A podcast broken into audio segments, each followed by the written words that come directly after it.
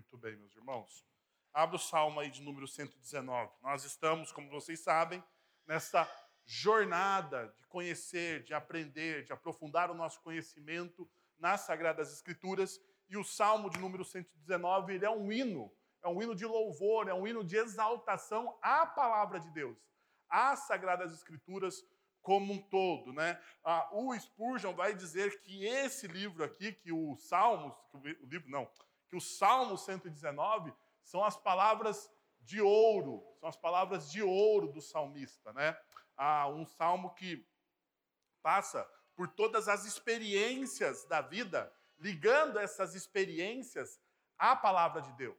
O que, que o salmo está demonstrando? O salmo está demonstrando que a palavra de Deus tem respostas para todas as nossas experiências existenciais.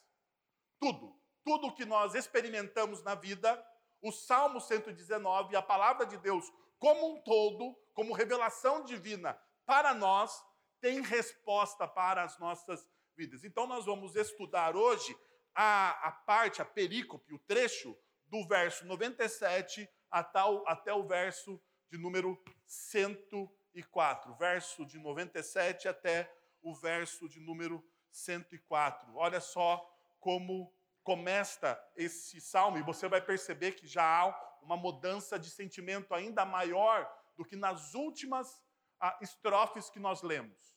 Nas últimas estrofes que nós lemos. lemos. Olha só, verso de número 97. Como eu amo a tua lei, medito nela o dia inteiro, os teus mandamentos me tornam mais sábios do que os meus inimigos. Portanto, estão sempre comigo. Tenho mais discernimento que todos os meus mestres pois medito nos teus testemunhos. Tenho mais entendimento que os anciãos, pois obedeço os teus preceitos. Afasto os pés de todo caminho mau para obedecer a tua palavra.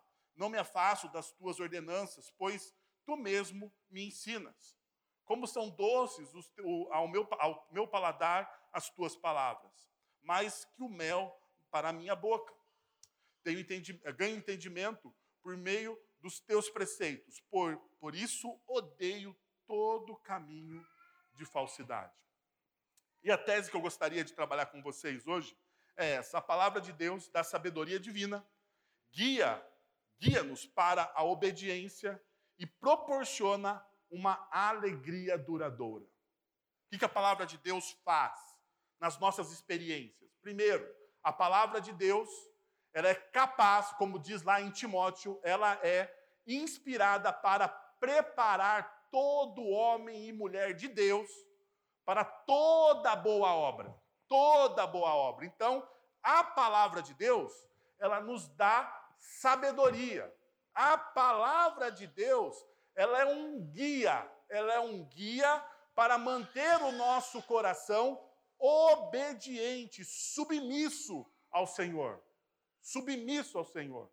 A palavra de Deus, ela também proporciona alegria duradoura. E por que, que ela pro proporciona alegria duradoura? Porque ela, é, ela, nela contém as promessas de Deus. As promessas de Deus. Nela nós descobrimos a aliança que Deus tem com a humanidade em amor através de Cristo Jesus nós percebemos que o nosso Deus e o amor de Deus, ele é imutável. Ele é imutável. Ele não está sujeito a, ao temperamento como o nosso amor, como o nosso sentimento. Os nossos sentimentos muitas vezes estão sujeitos às circunstâncias da vida. Não, não, Deus ele está fora dessa esfera das circunstâncias. O amor de Deus, ele é perene, ele é constante, ele é inabalável, ele é avassalador. Avassalador. Sendo assim, essa palavra revelada que nos dá sabedoria, mantém o nosso coração submisso, ela também proporciona o quê? Uma alegria duradoura. Jonathan Edwards, no seu livro sobre as afeições religiosas, ele vai dizer o seguinte: é um erro que as pessoas incorram muitas vezes por confiar em seu próprio discernimento e sabedoria, e por tornar como norma suas próprias ideias em vez das sagradas escrituras. Veja só, eu acabei de dizer para vocês que a palavra de Deus dá sabedoria divina, guia, é um guia para a nossa obediência e proporciona uma alegria duradoura. Mas qual que é o problema nosso? Existe um problema. O problema é que muitas vezes nós nós ah, cometemos o erro, o erro de confiar muito mais na nossa sabedoria, no nosso conhecimento, na nossa expertise, do que naquilo que a palavra de Deus está nos ensinando. E é isso que o Jonathan Edwards está dizendo aqui para a gente. Olha, qual que é o grande problema da humanidade? O grande problema da humanidade que muitas vezes conhece e não se submete. Qual é muitas vezes o grande problema da comunidade, da comunidade de discípulos? Nós conhecemos a sabedoria de Deus, mas a sabedoria de Deus não penetra profundamente no nosso coração, a ponto da gente submeter o nosso coração a essa sabedoria. E nós então incorremos em um erro. Qual erro? O erro de abraçar a nossa própria sabedoria. Olha o que ele continua dizendo. É estranha a imensa dificuldade que os homens têm, homens e mulheres, né? Homens têm para se, a, para se satisfazer com as regras e direções que Cristo lhes dá. Antes, antes preferem seguir a custo outras regras, inventadas por eles mesmos, a quais lhes parecem mais sábias e melhores. Vira e mexe. Nós temos dentro de uma comunidade cristã aquilo que eu chamo dos achismos teológicos. Não tem fundamentação nenhuma, mas a pessoa acha. Eu acho que Deus pensa. Quando, quando, quando a frase começa, quando alguém vem conversar comigo e a frase começa, eu acho que Deus, isso já me arrepia. Por quê? Porque as Sagradas Escrituras não têm achismo, têm certezas. Certezas absolutas. E a partir do momento que você começa com a sua frase dizendo, eu acho que, significa que, provavelmente, essa teoria, esse ponto, esse princípio que você está elaborando na sua cabeça, partiu do seu próprio coração e não das Sagradas Escrituras.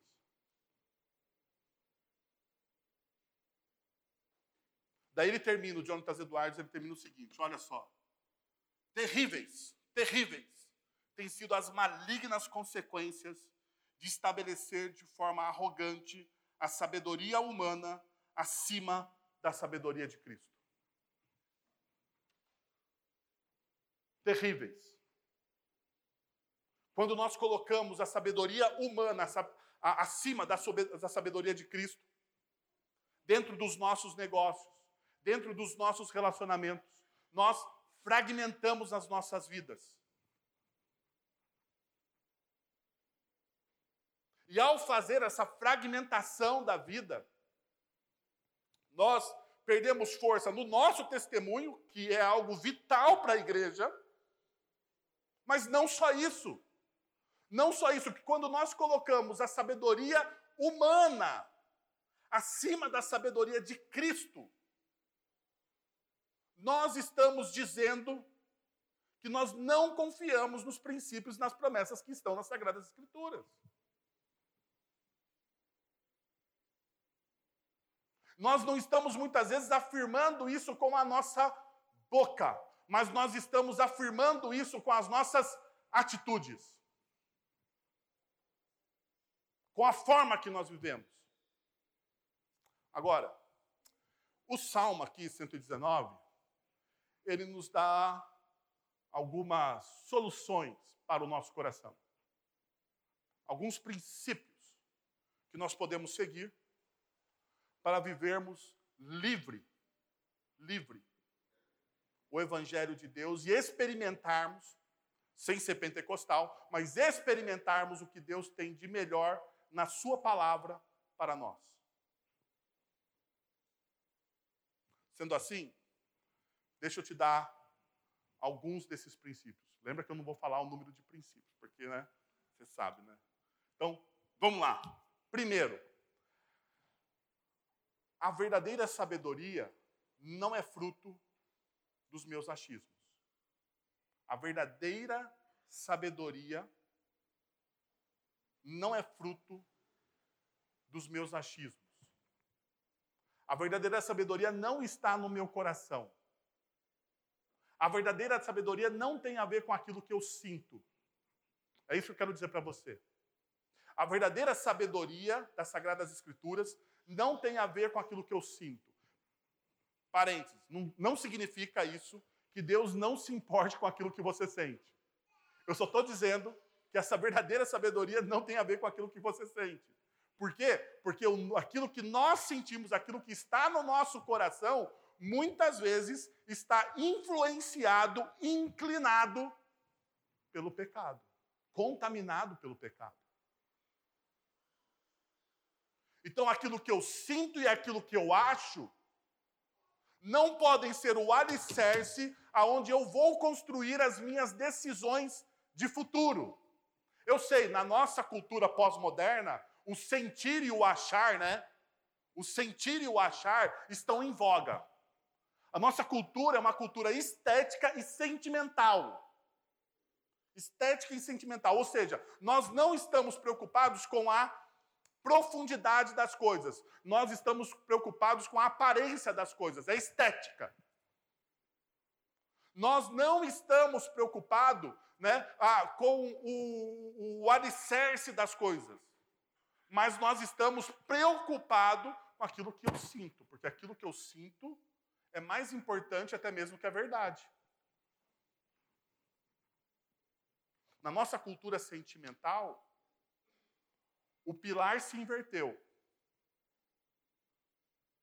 Na cultura pós-moderna, na cultura moderna, cultura anterior, que muitos daqui foram criados, é a cultura da verdade é a cultura do fio de bigode. Lembram disso? O fio de bigode?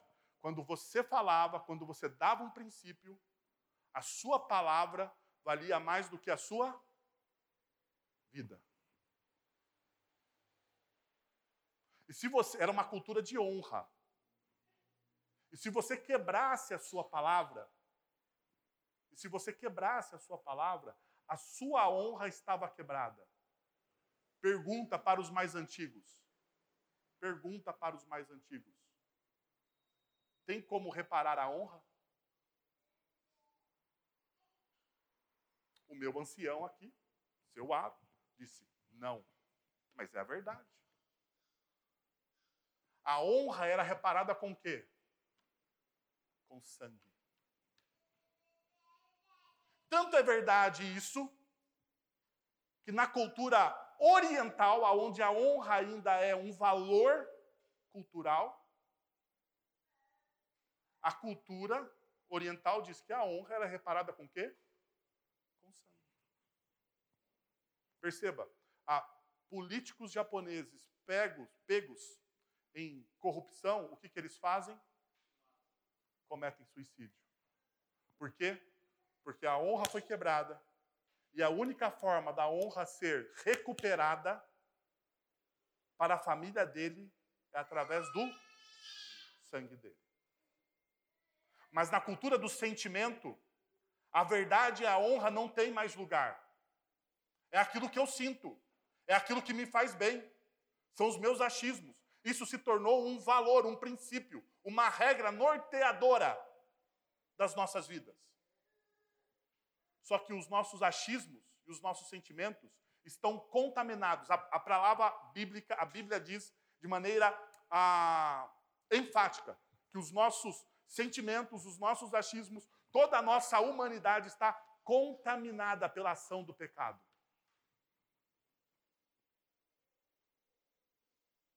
Pela ação do pecado. Então isso não pode ser um efeito. Mas veja só o que o texto bíblico vai nos dizer.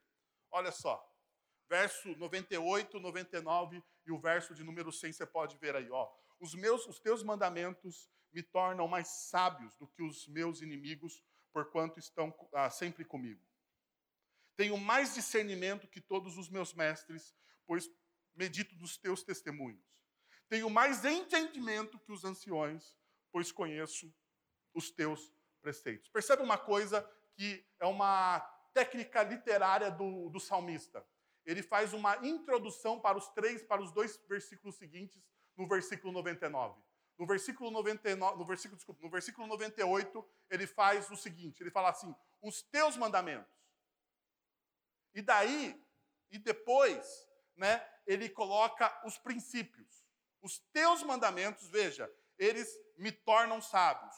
Os teus mandamentos, nesses mandamentos eu tenho o quê? Eu tenho discernimento. Nos teus mandamentos eu tenho o quê? Eu tenho entendimento. Perceberam? Ele tem uma introdução, é uma técnica literária da poesia hebraica. Ele tem uma introdução. O que, que os mandamentos de Deus me dão? Os mandamentos de Deus me dão sabedoria, os mandamentos de Deus, de Deus me dão discernimento, os mandamentos de Deus, eles me dão o quê? Entendimento. Mas discernimento e entendimento, eles estão relacionados ao quê? a sabedoria. Então, os mandamentos de Deus me tornam um homem sábio. Se os mandamentos de Deus me tornam um homem sábio, logo, em seguida, eu tenho o quê? Entendimento e eu tenho discernimento.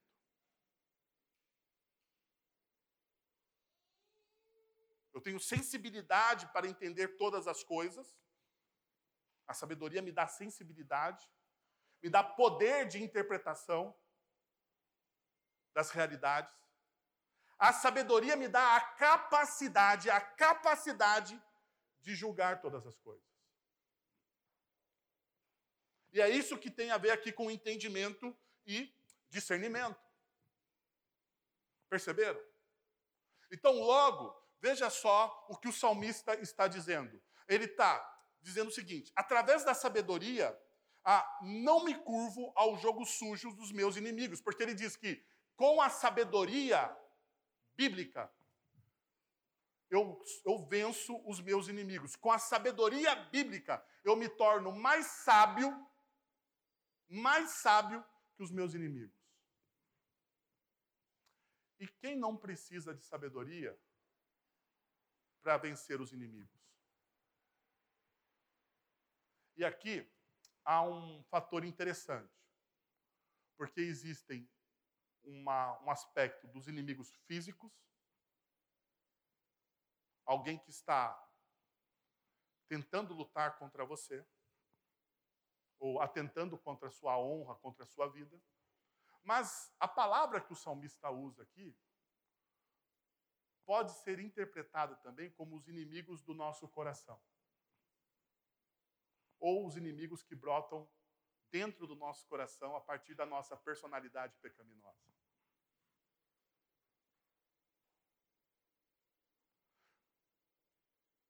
Nós precisamos discernir, nós precisamos ter entendimento, muitas vezes, para lidar com os inimigos do nosso coração.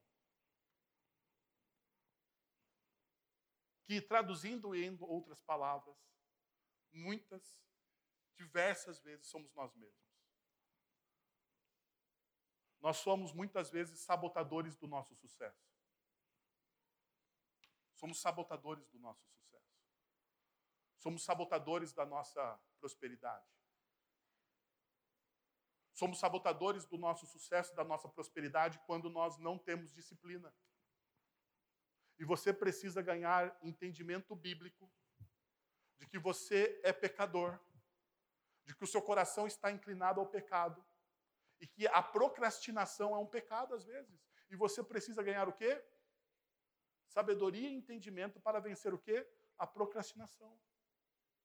Mas isso não se resume somente à procrastinação, se resume a outras coisas também. As sombras do nosso coração aquilo que muitas vezes nos impedem até mesmo de termos relacionamentos saudáveis. Quando nós somos dominados né, pela ira, quando nós somos dominados. Tem, tem, uma, tem uma coisa né, que, que, eu acho, que eu acho interessante. Tem, algumas pessoas dizem assim: eu falo o que eu penso. Pergunta. Eu quero que vocês sejam sinceros comigo. É sábio sempre falar o que você pensa?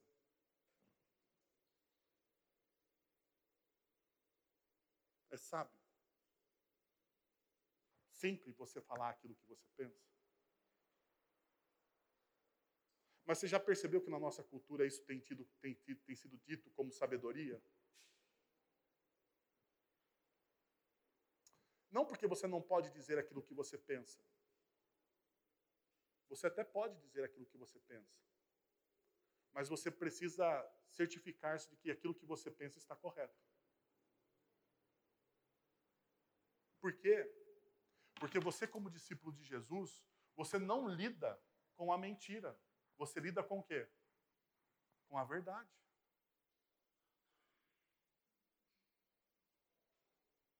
E se aquilo que você pensa não corresponde com a verdade, biblicamente é melhor você não dizer. Perceberam? Veja, mas ele também continua dizendo: olha, através da sabedoria bíblica, eu não me curvo ao conhecimento secular, porque ele vai dizer: olha, a sabedoria bíblica, ela me dá discernimento, ela me dá entendimento e eu me torno mais sábio, mais entendido, mais, eu tenho mais discernimento que o quê? Que os meus mestres, que os meus mestres. E é interessante porque o salmista aqui está fazendo uma aplicação secular, conhecimento secular, sabedoria, ciência secular. Os meus mestres, aqueles que me, aqueles que me ensinam a ciência. Eu não me curvo a essa sabedoria. Porque antes dessa sabedoria secular, existe uma sabedoria bíblica. E essa sabedoria bíblica é o alicerce para eu construir aquilo que eu chamo, ao qual eu acho que é errado, mas nós, nós, nós chamamos assim, de sabedoria secular. O meu conhecimento bíblico, ele deveria ser o alicerce para a construção de todos os outros conhecimentos que eu adquiro na minha vida. Então perceba, quando você ouve um mestre.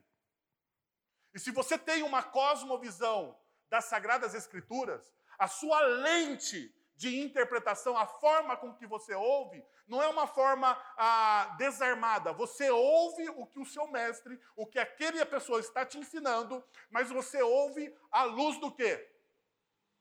Das Sagradas Escrituras. E você confronta se aquilo que ele está dizendo está de acordo com o quê? Com o que as Sagradas Escrituras dizem. Ainda, o texto bíblico, ele mostra o seguinte, que através da sabedoria bíblica, eu não me curvo à tradição vazia. E ele vai dizer que a sabedoria bíblica, ela dá para a gente entendimento, compreensão, mais do que os anciões. E é fato aqui. A ideia do salmista de evocar os anciões, ele está falando aqui do quê? De tradi tradição. Mas quantas vezes a tradição pode me afastar do verdadeiro evangelho de Cristo Jesus? Veja, o que o salmista está nos ensinando é o seguinte: é fazer a seguinte pergunta: A ética secular pode me desviar dos caminhos da sabedoria bíblica? A ética secular pode, o conhecimento secular pode me desviar dos caminhos da sabedoria bíblica? E você pode responder sim. Agora veja, a tradução, a tradição vazia pode me desviar dos caminhos da sabedoria bíblica? Pode sim. Pode sim.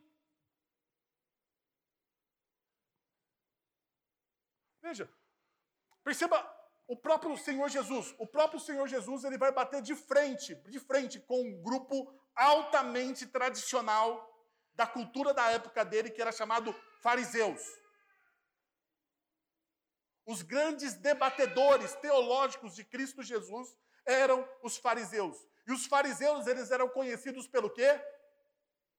Pelo zelo que eles tinham. A palavra, mas não somente a palavra, mas também a tradição. A tradição. Agora, o que, que Jesus em Mateus vai dizer sobre os fariseus? No capítulo 23. Ai de vós, fariseus hipócritas. Vocês colocam um jugo, um peso sobre a vida das pessoas. Vocês colocam regras, tradições sobre a vida das pessoas. Vocês obrigam essas pessoas a cumprirem as suas tradições. Mas vocês mesmos, vocês mesmos, não fazem isso.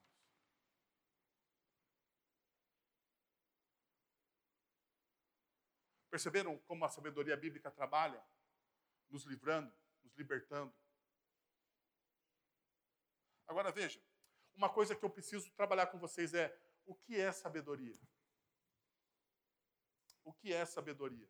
Ah, e o, na cultura hebraica, e porque eu quero resgatar isso, porque a ideia de sabedoria na cultura ocidental, na nossa cultura, é adquirir conhecimento. Então você vai dizer para mim assim: não, se eu vir nas, na escola dominical todos os domingos, ouvir lá o presbítero Sebastião, ouvir o, pres, o presbítero Fábio, participar da aula de teologia básica com o pastor Wellington e depois participar da, da, da, da, da School Bible ah, com o pastor Guilherme, eu vou me tornar um cara sábio. Depois eu vou participar dos grupos pequenos. Não, dos grupos pequenos eu estou lá, todo o grupo pequeno, e eu participo, eu vou ouvir esses caras e eu vou me tornar um cara sábio. A sabedoria hebraica, ela não tem a ver com conhecimento em si.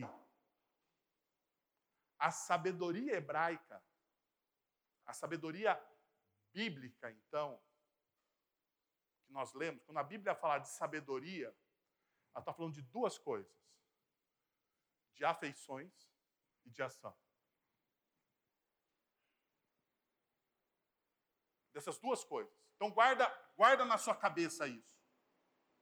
Quando você lê sabedoria nas Sagradas Escrituras, a sabedoria das Sagradas Escrituras, essa palavra sabedoria, ela tem um ela carrega um significado. E esse significado é, é afeições e ações. Veja, então, a gente precisa definir uma coisa aqui, que é muito importante. O que são as afeições? O que são as afeições? Então, veja, olha só o que eu quero te demonstrar. As afeições são as molas que movimentam a vida. Todas as nossas afeições. Amor, ódio. As afeições do nosso coração. Santas ou não santas santificadas pelo Espírito Santo ou não santificadas pelo Espírito Santo, todas essas afeições do nosso coração são as molas que movimentam a vida. Outra coisa é que ah, sem as afeições não existem duas coisas: desejos e vontades. Sem as afeições você não tem. Você, sem as afeições, se você tira as afeições do coração, e Deus nos fez assim, Deus nos deu isso. Se nós retiramos as nossas afeições do nosso coração, você é, uma, um, você é um, um ser inanimal, você é um robô.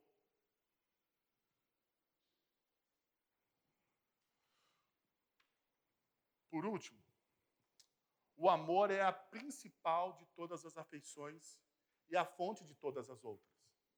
Veja só, o amor é a principal de todas as afeições e fonte de todas as outras.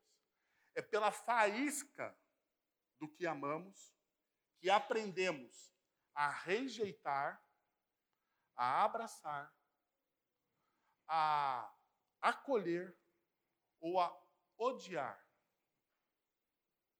Tudo é pelo amor. O amor ele equilibra essas coisas. Aquilo que você ama, você abraça aquilo que você não ama, e o amor é o centro disso. Perceba, o amor é o centro. Você rejeita.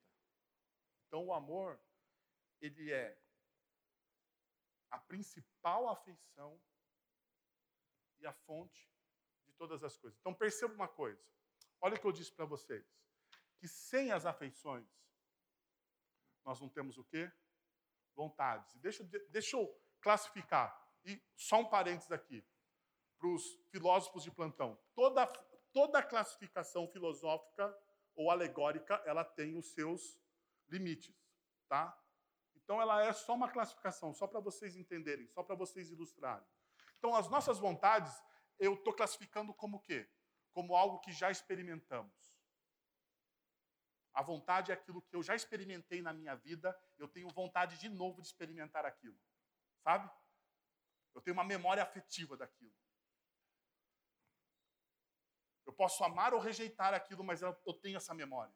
Então a minha vontade está a ver com isso. E as minhas afeições, elas também são marcadas pelos meus desejos, ou seja, algo que ainda não vivenciei. O desejo de mudar de vida. Você não mudou de vida. O desejo de morar fora do país. Você nunca morou naquela terra, mas você tem o desejo, aquilo te consome. Aquilo te consome. No meio disso aqui, está aquilo que nós chamamos de inclinação. Inclinação. Que determina as nossas buscas, presentes e futuras, novas e velhas, dentro das nossas experiências. Veja só como Paulo vai tratar isso em Romanos capítulo 8. Abra aí, 8, verso de número 5. O texto bíblico vai dizer o seguinte: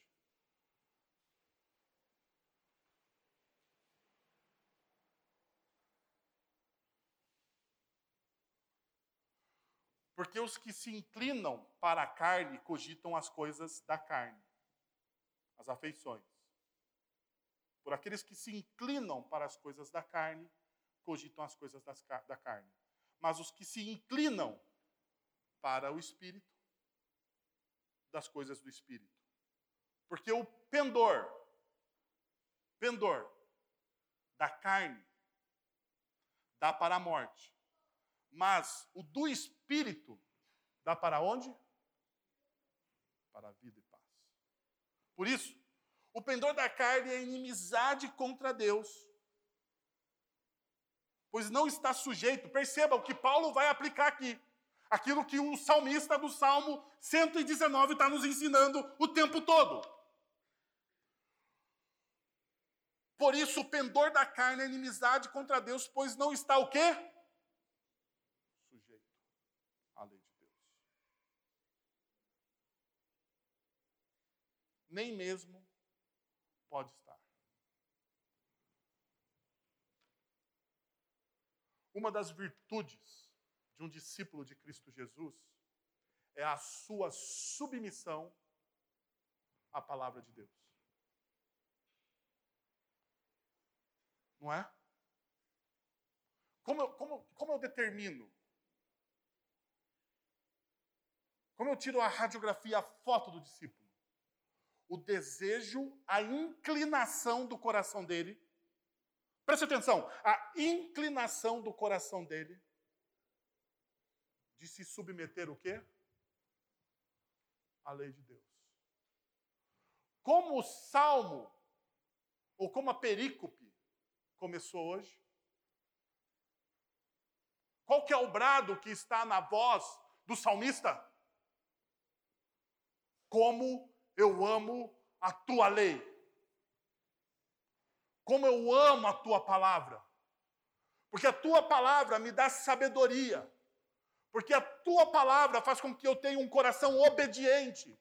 Como a tua palavra, que eu amo, que eu amo, que dá discernimento das minhas inclinações, das minhas afeições, daquilo que está no meu coração. E quando eu entendo tudo isso, eu me torno livre. E ao me tornar livre, eu tenho vida e paz. Vida e paz é sinônimo de alegria.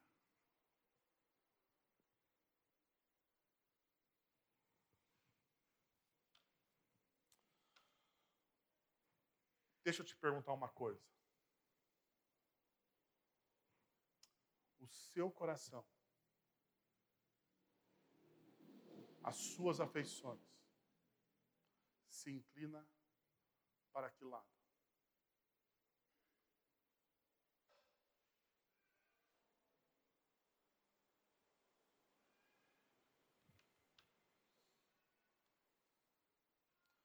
Deixa eu terminar com o Jonathan Edwards. Do amor forte, intenso e afeiçoado a Deus, resultarão necessariamente outras afeições religiosas. Dele surgirão ódio e aversão intenso ao pecado. Quando o meu coração brada, como o salmista bradou nesta manhã, como eu amo a tua palavra. Como eu amo a tua palavra.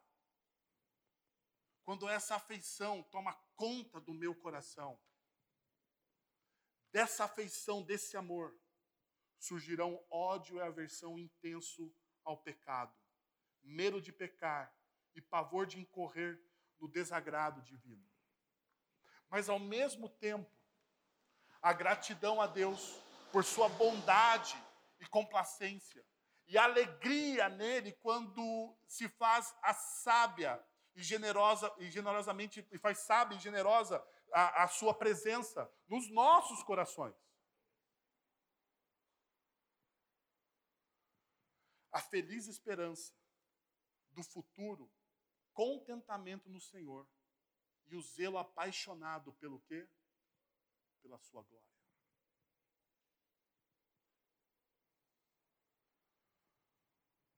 Para onde o seu coração se inclina?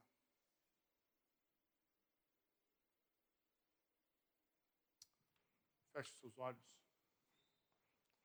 Abaixe sua cabeça. Responda a pergunta do salmista.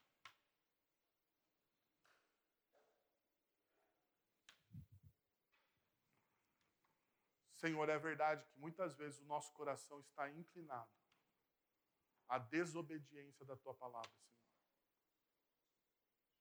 E nós queremos nessa manhã lhe pedir perdão, Pai. Lhe pedir, Senhor, que o Senhor nos encha com a tua graça e misericórdia.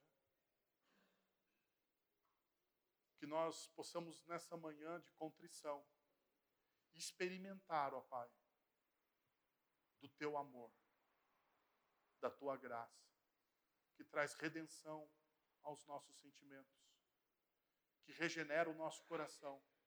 E tudo isso, Senhor, é feito na cruz do Calvário, na boa mensagem do teu evangelho, na morte, na ressurreição, na esperança que nós temos em Cristo Jesus, na adoção que nós temos como filhos no Espírito Santo. É nessa verdade que nós fundamentamos a nossa esperança, Deus, na esperança viva da cruz do Senhor, pedindo, Senhor, o auxílio do Teu Santo Espírito, para que o nosso coração se incline para as coisas que são do Espírito, que a nossa cosmovisão seja redimida no Teu amor, na Tua graça. Nós precisamos do Senhor, Pai. É o que nós oramos em nome de Jesus. Muito bem, meus irmãos, estamos chegando ao final do nosso encontro. Se você, espero que Jesus tenha falado ao seu coração através da nossa reflexão, vamos receber a bênção? Agora, irmãos, que a graça de nosso Senhor e Salvador Jesus Cristo, o amor de nosso Deus e Pai, o conselho, o consolo, o poder e a ação do Santo Espírito de Deus estejam sobre vocês agora e pelos séculos dos séculos. Amém.